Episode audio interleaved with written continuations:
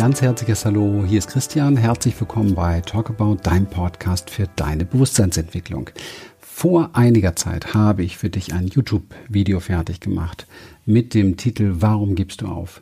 Und ich habe mega Feedbacks bekommen und habe mir gedacht, okay, dann mache ich es doch nochmal für meine Podcast-Hörer hier in der Podcast-Variante und ich wünsche dir dabei jetzt wirklich ganz, ganz viel Inspiration. Bis bald. Warum gibst du auf? Warum geben wir manchmal auf? Etwas ganz Natürliches in unserem Leben als Mensch ist Wachstum. Wir alle wollen wachsen. Wir alle haben Ziele, Gewissermaßen streben wir nach Weiterentwicklung. Gewissermaßen streben wir danach, uns und unser Leben größer zu machen und auszudehnen. Und alles, was wir in der Natur finden, entspricht auch diesem Streben und diesem Wachstum, dem Universum selbst inklusive. Es ist ganz natürlich, das zu tun. Das heißt, es ist auch völlig natürlich, dass wir Träume haben, dass wir Wünsche haben.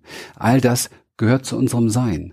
All das ist auch ein Hinweis auf die Differenz zwischen dem, was wir sein könnten, was wir wahrnehmen, was wir sein könnten und zwischen dem, was jetzt gerade ist.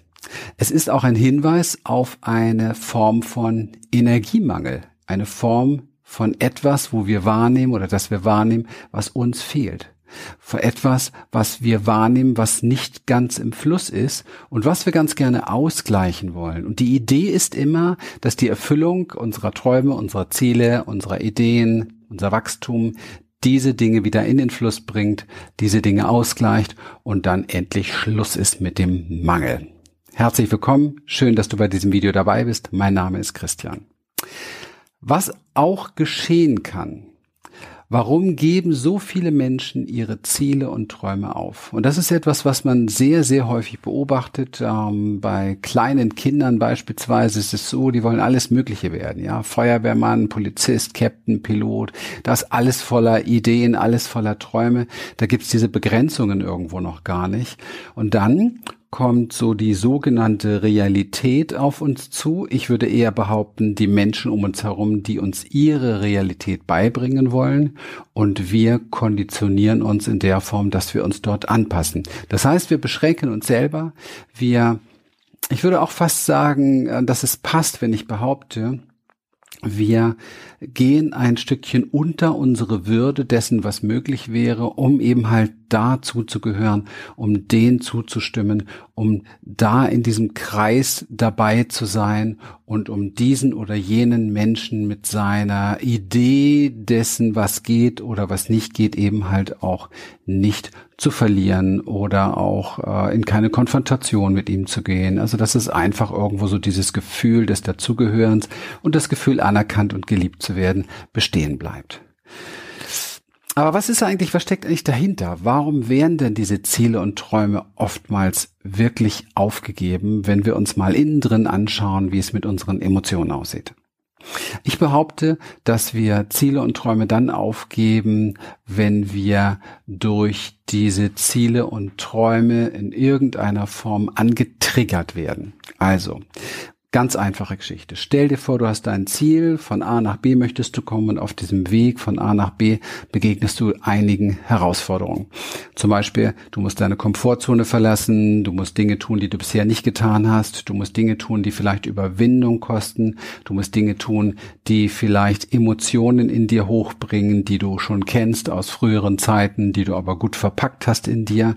Und dann wirkt dieser Weg plötzlich wie etwas Gefährliches, wie etwas, was dir Schmerzen bringen könnte, wie etwas, was dir wehtun könnte, wie etwas, was dir ähm, nicht entspricht. Stimmt aber nicht. Natürlich entspricht es dir, weil du willst definitiv von A nach B kommen. Das war ja die Idee. Aber du deutest diese schlechten Gefühle auf dem Weg, du deutest dieses miese Bauchgefühl, was immer auftaucht, wenn wir Komfortzone verlassen, in der Form, dass es vielleicht nicht dein Weg sein könnte. Und das ist etwas, was ich immer wieder beobachte, vor allen Dingen auch in der spirituellen Szene sozusagen und in der esoterischen Szene, da kommt dann dieser Satz, na ja, das soll wohl nicht sein.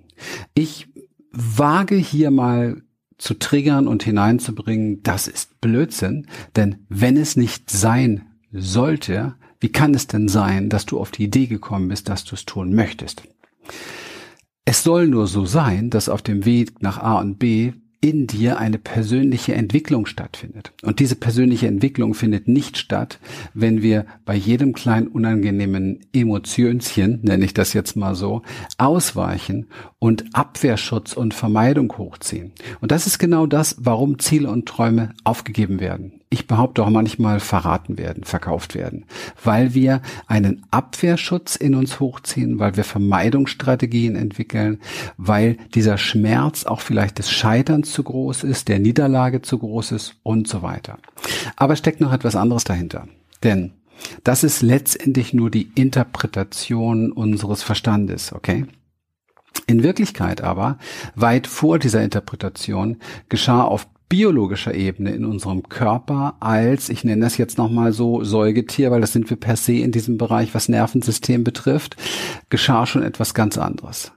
Und das ist meist gänzlich unbewusst und ich behaupte, das ist jetzt mega wichtig für dich. Ich spreche von der autonomen Reaktion unseres Nervensystems. Etwas, was wir gar nicht wirklich mitbekommen.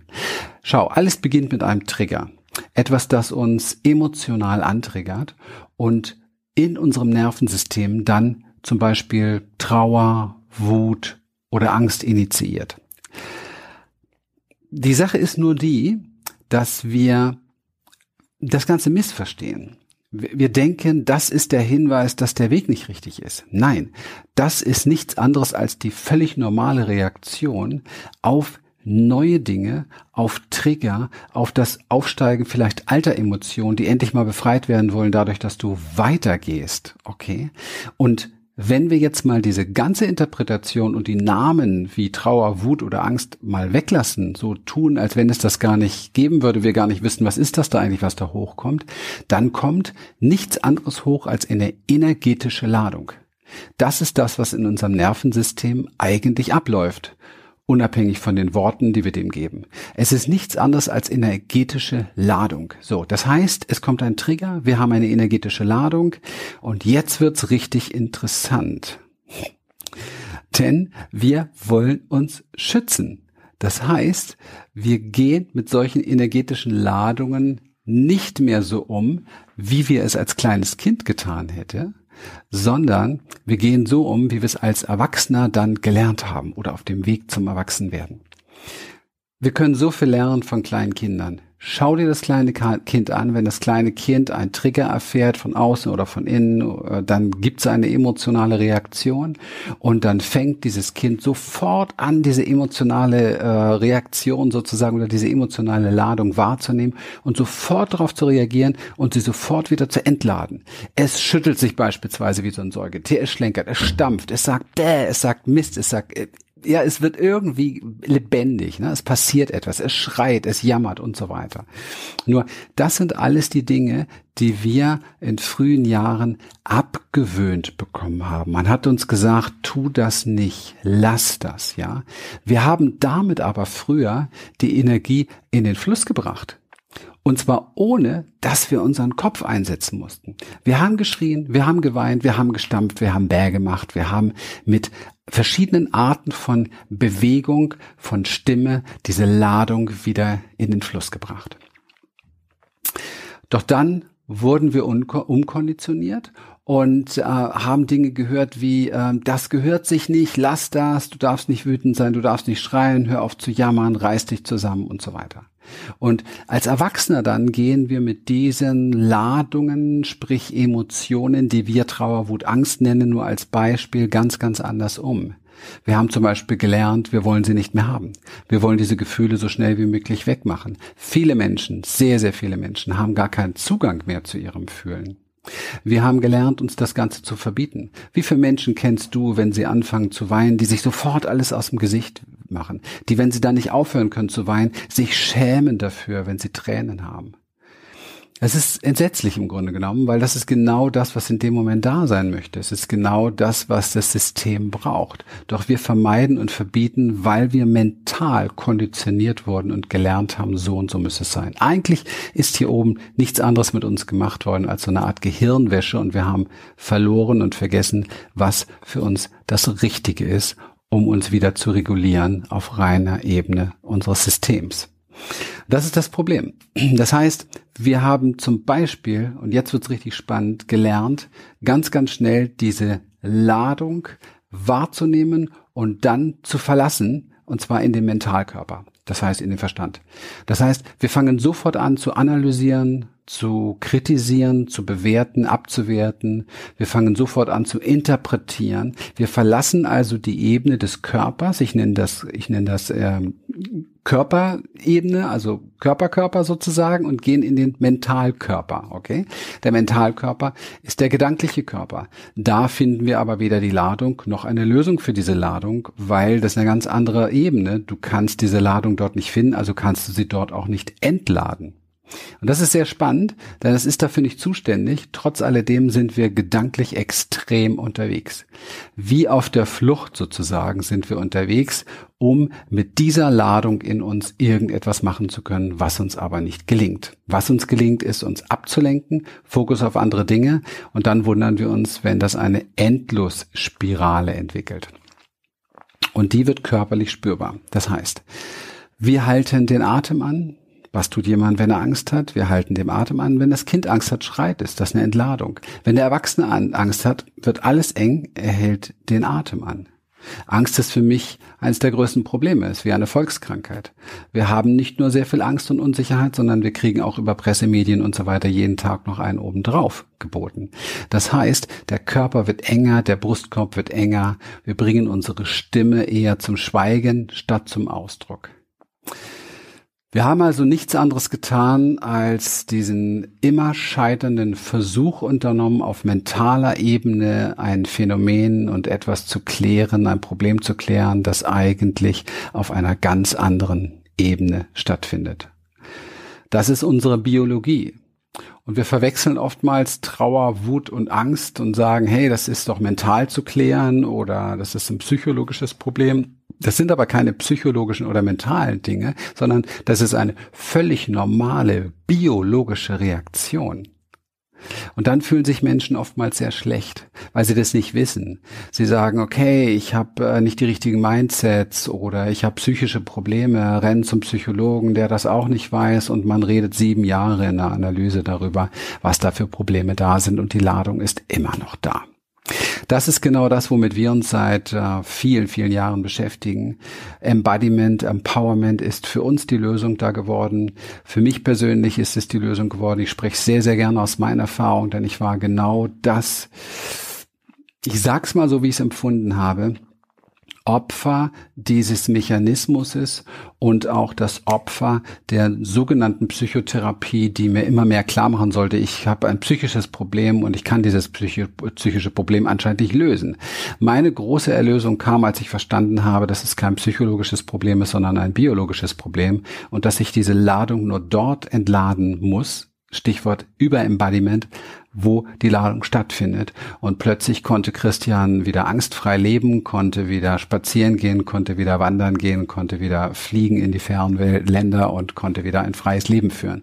Und das ist so essentiell wichtig, das zu begreifen, wenn du ein freies Leben führen möchtest. Denn komme ich zum Anfang. Wenn jemand in seinem Leben ein Ziel und einen Wunsch hat, dann geht es nicht darum, das aufzugeben, sondern es geht darum, so frei zu werden, dass du es erreichst. Ja, die mentalen Interpretationen, die wir ständig parat haben, dienen eigentlich nur der Vermeidung und der Flucht vor diesem Ergebnis, vor dem Gefühl beispielsweise. Und das ist etwas, was nicht funktionieren kann. Denn diese Dinge, die wir uns da einbilden, sind nicht real, sondern wirklich nur ein Versuch, diese Antwort unseres autonomen Nervensystems auf einen Trigger mental zu lösen. Das kann nicht funktionieren.